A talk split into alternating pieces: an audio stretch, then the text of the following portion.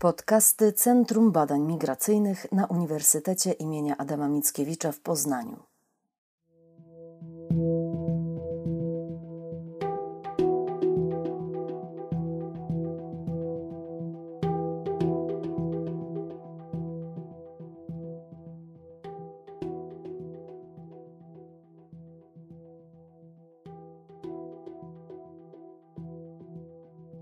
Zapraszam do wysłuchania opowieści profesor Natalii Bloch, antropolożki społecznej pracującej w Instytucie Antropologii i Etnologii na Uniwersytecie imienia Adama Mickiewicza w Poznaniu, także członkini Centrum Badań Migracyjnych. Natalia Bloch jest antropolożką społeczną, która zajmuje się mobilnością, w tym turystyką, migracją i uchodźstwem, zwłaszcza w kontekście postkolonialnym. W roku bieżącym wydała książkę w amerykańskim wydawnictwie Lexington Books pod tytułem Encounters Across Difference, Tourism and Overcoming Subalterity in India. Jej opowieść, którą możecie Państwo wysłuchać w tym podcaście, bazuje właśnie na tej książce. Jeszcze raz serdecznie zapraszam, Agata Stanisz.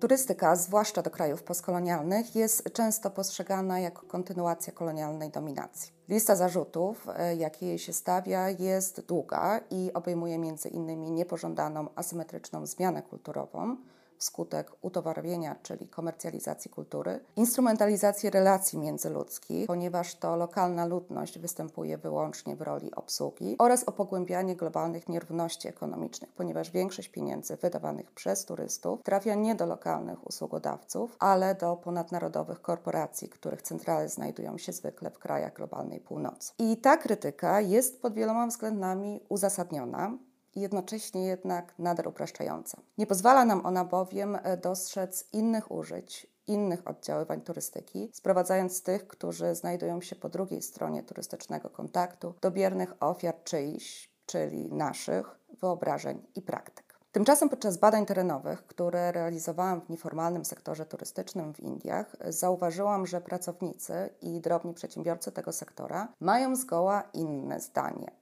postrzegając turystów jako swoich sojuszników, szansę na e, poprawę sytuacji ekonomicznej czy wręcz na awans społeczny.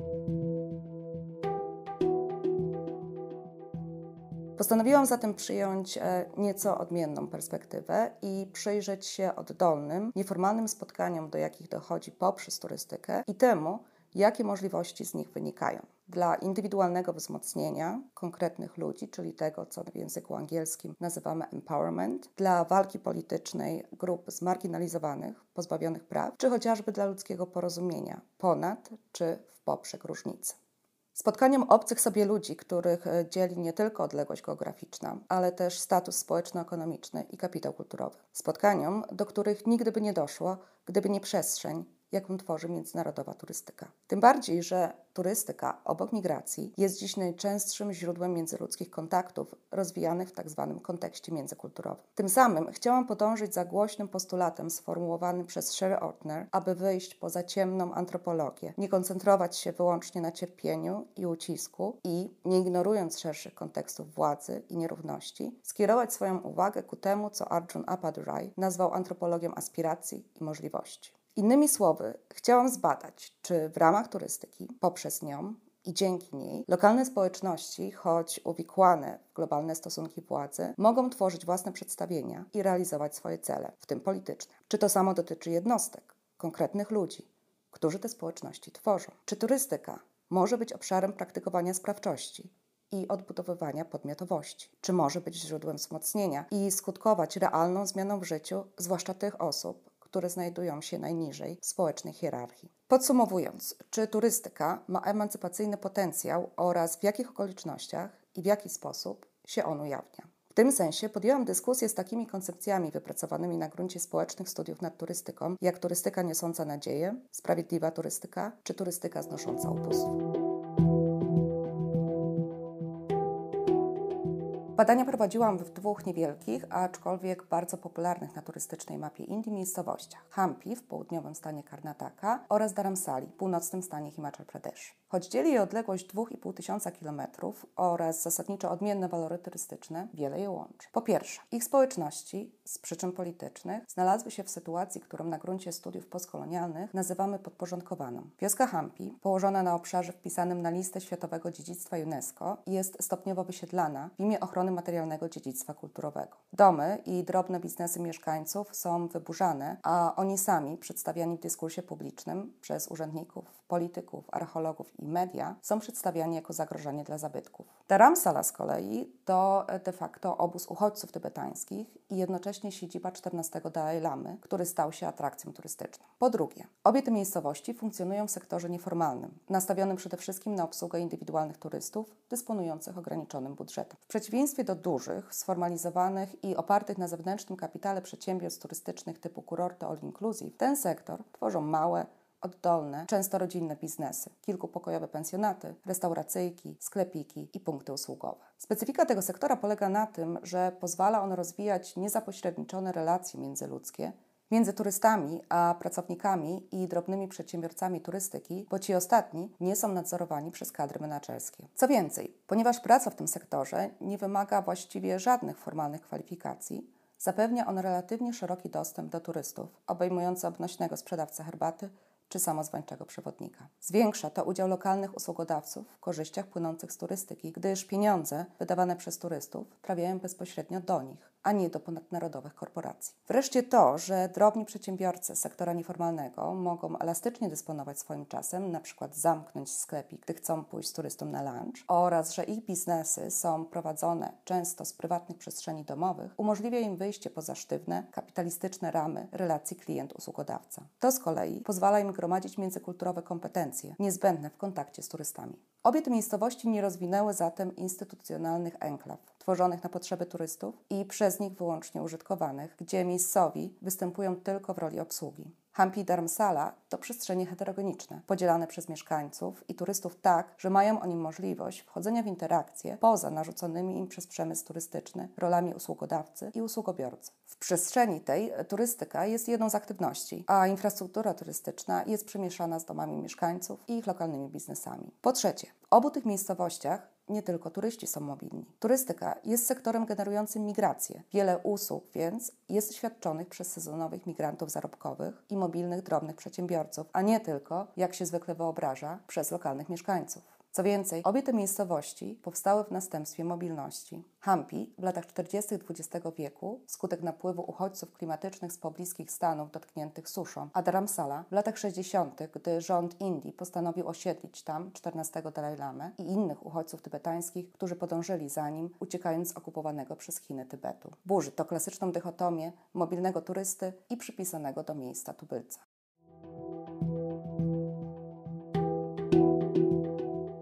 Projekcie tym interesował mnie emancypacyjny potencjał turystyki tak na poziomie wspólnotowym, jak i indywidualnym. Na tym pierwszym moje badania pokazały, jak grupy, które znalazły się w podporządkowanej pozycji, w przypadku Daramsali wskutek uchodźstwa, a w odniesieniu do Hampi wysiedleń, próbują wykorzystywać własną atrakcyjność na polu turystyki i bezpośrednie kontakty budowane z turystami do politycznej walki. Zagraniczni turyści, postrzegani jako przedstawiciele potężnego Zachodu, stają się sojusznikami w tej walce, adresatami autoprzedstawień i postulatów, a następnie ich nośnikami. Turystyka jest w tym kontekście środkiem do pozyskiwania międzynarodowego poparcia, tak moralnego, jak i politycznego. Staje się, używając sformułowania indyjskiej krytyczki postkolonialnej Gayatri Spivak, platformą odzyskiwania głosu przez podporządkowanych, ponieważ tu ten głos jest słyszany i znajduje pozytywny odbiór u turystów, którzy są skutecznie angażowani w działania polityczne na rzecz obu społeczności.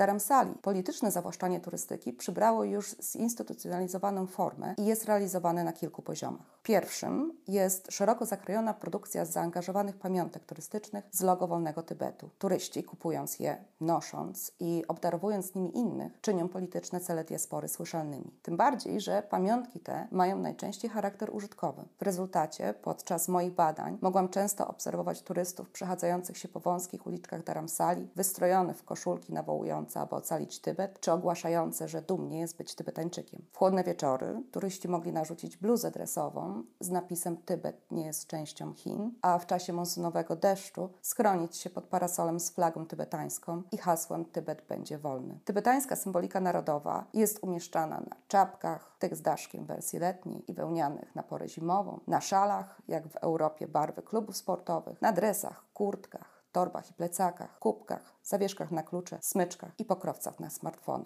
Temu wszystkiemu towarzyszyła bogata oferta wydarzeń edukacyjnych, którymi turysta mógł spokojnie zapełnić cały swój pobyt w Dharamsali. Liczne organizacje pozarządowe organizowały tzw. Tak pogadanki uświadamiające o historii Tybetu jako niepodległego państwa i o chińskiej okupacji, pokazy filmów dokumentalnych o łamaniu praw człowieka w Tybecie, urozmaicone poczęstunkiem w formie pizzy tybetańskiej, czy spotkania z byłymi więźniami politycznymi. W klubu kawiarniach odbywały się jam sessions, gdzie podczas wspólnego muzykowania turyści mogli poznać historię indywidualnych uchodźców. Jednak najbardziej zaawansowaną postacią angażowania turystów były polityczne wycieczki po uchodźczej rzeczywistości, nazywane w literaturze wycieczkami solidarnościowymi. Były one organizowane całkowicie nieodpłatnie zarówno przez organizacje pozarządowe, jak i przez rząd tybetański na uchodźstwie – głównie dla studentów, tak indyjskich, jak i zagranicznych. W ich programach, poza klasycznymi atrakcjami kulturowymi, znajdowały się spotkania z lokalnymi aktywistami tybetańskiego ruchu wolnościowego, wizyty w diasporycznych instytucjach, takich jak tybetańska wioska e, dziecięca, najstarsza i największa szkoła z internatem dla małych uchodźców, rozmowy z ofiarami tortur, a nawet z samym szefem rządu uchodźczego. Od uczestników tych wycieczek oczekiwano moralnego zobowiązania, że po powrocie do domu zaangażują się w działania na rzecz Tybetu. Uruchamiano tym samym specyficzną relację wzajemności, pokazując turystom, że mogą być, jak ich nazywał Jim Butcher, nowymi moralnymi turystami, rozwijającymi turystykę na rzecz sprawiedliwości.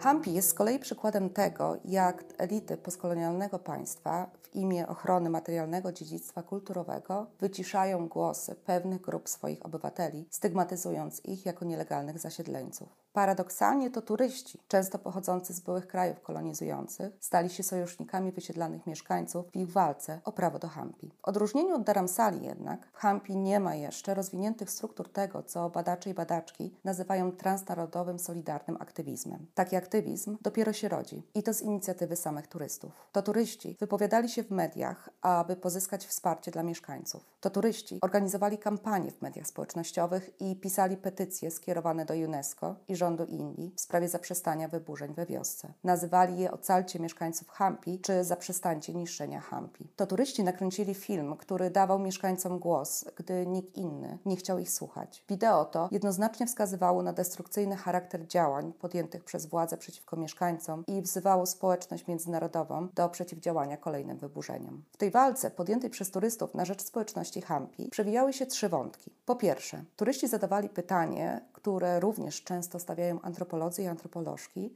do kogo właściwie należy dziedzictwo. I przedkładali żywe dziedzictwo tworzone przez mieszkańców nad ideę martwych zabytków. Po drugie, podnosili kwestię prawa do dachu nad głową, sytuując walkę mieszkańców w dyskursie prawo-człowieczym. Po trzecie, wskazywali na prawo ludzi do czerpania korzyści z turystyki. W tym sensie wpisywali się w walkę lokalnej społeczności o oddolnie rozwiniętą turystykę znoszącą ubóstwo, czyli pro-poor tourism, która pozwoliła im przekształcić się z ubogich robotników rolnych, drobnych przedsiębiorców w sektorze turystycznym. W idei pro-poor tourism chodzi o zwiększanie kompetencji mieszkańców i wspieranie lokalnej przedsiębiorczości co powinno być realizowane przez państwo we współpracy z sektorem prywatnym i organizacjami pozarządowymi. W przypadku Hampi nie dość, że tego wsparcia nie było, mieszkańcy sami rozwinęli całą turystyczną infrastrukturę i sektor usług, to ich działalność została przez władze poddana stygmatyzacji jako nielegalna. Jednocześnie nie zaoferowano im żadnej realnej alternatywy, tak by mogli zapewnić utrzymanie sobie i swoim rodzinom.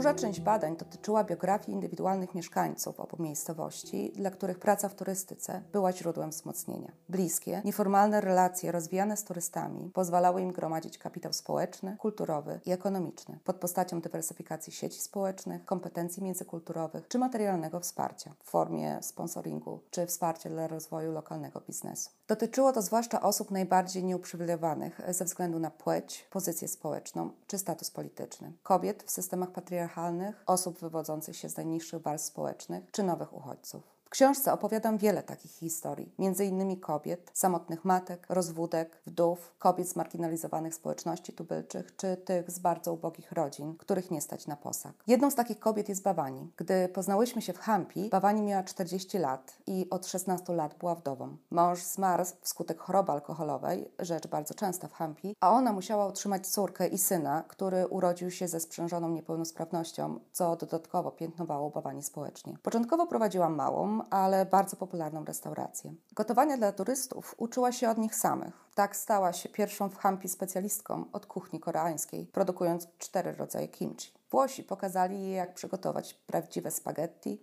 zielone pesto i wegański ser, jak parmezan. Dzięki codziennym kontaktom z turystami uczyła się też angielskiego. Praca i uznanie ze strony turystów pozwalały jej zapomnieć o codziennych troskach i dawały sens życia. Gdy restauracja zniknęła w wyburzeniach, a synek zginął w wypadku, wzięła pożyczkę w banku, wyremontowała dwa pokoje w domu, w którym mieszkała i zaczęła je wynajmować turystom. Utrzymywała w ten sposób siebie, córkę, która po kilku miesiącach zarażowanego małżeństwa uciekła od męża i wnuczkę. Przyjaciele, jak Bawani zwykła nazywać turystów, z którymi nawiązała najbliższe relacje, zastąpili jej towarzyskie i emocjonalne wsparcie krewnych. Zwykła mawiać, że przyjaciele dają jej więcej szczęścia niż rodzina.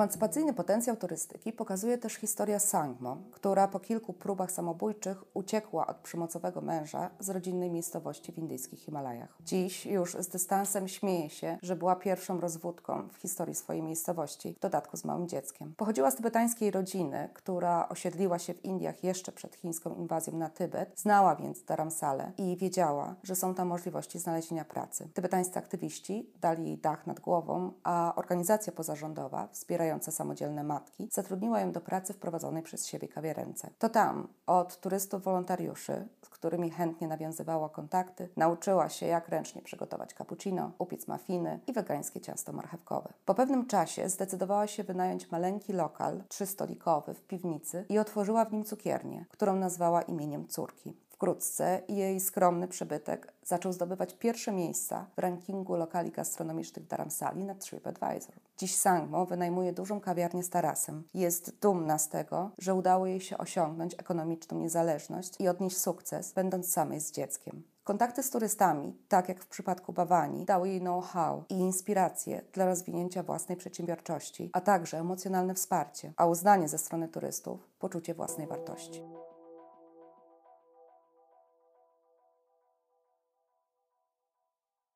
Wysłuchali Państwo podcastu Centrum Badań Migracyjnych na Uniwersytecie imienia Adama Mickiewicza w Poznaniu.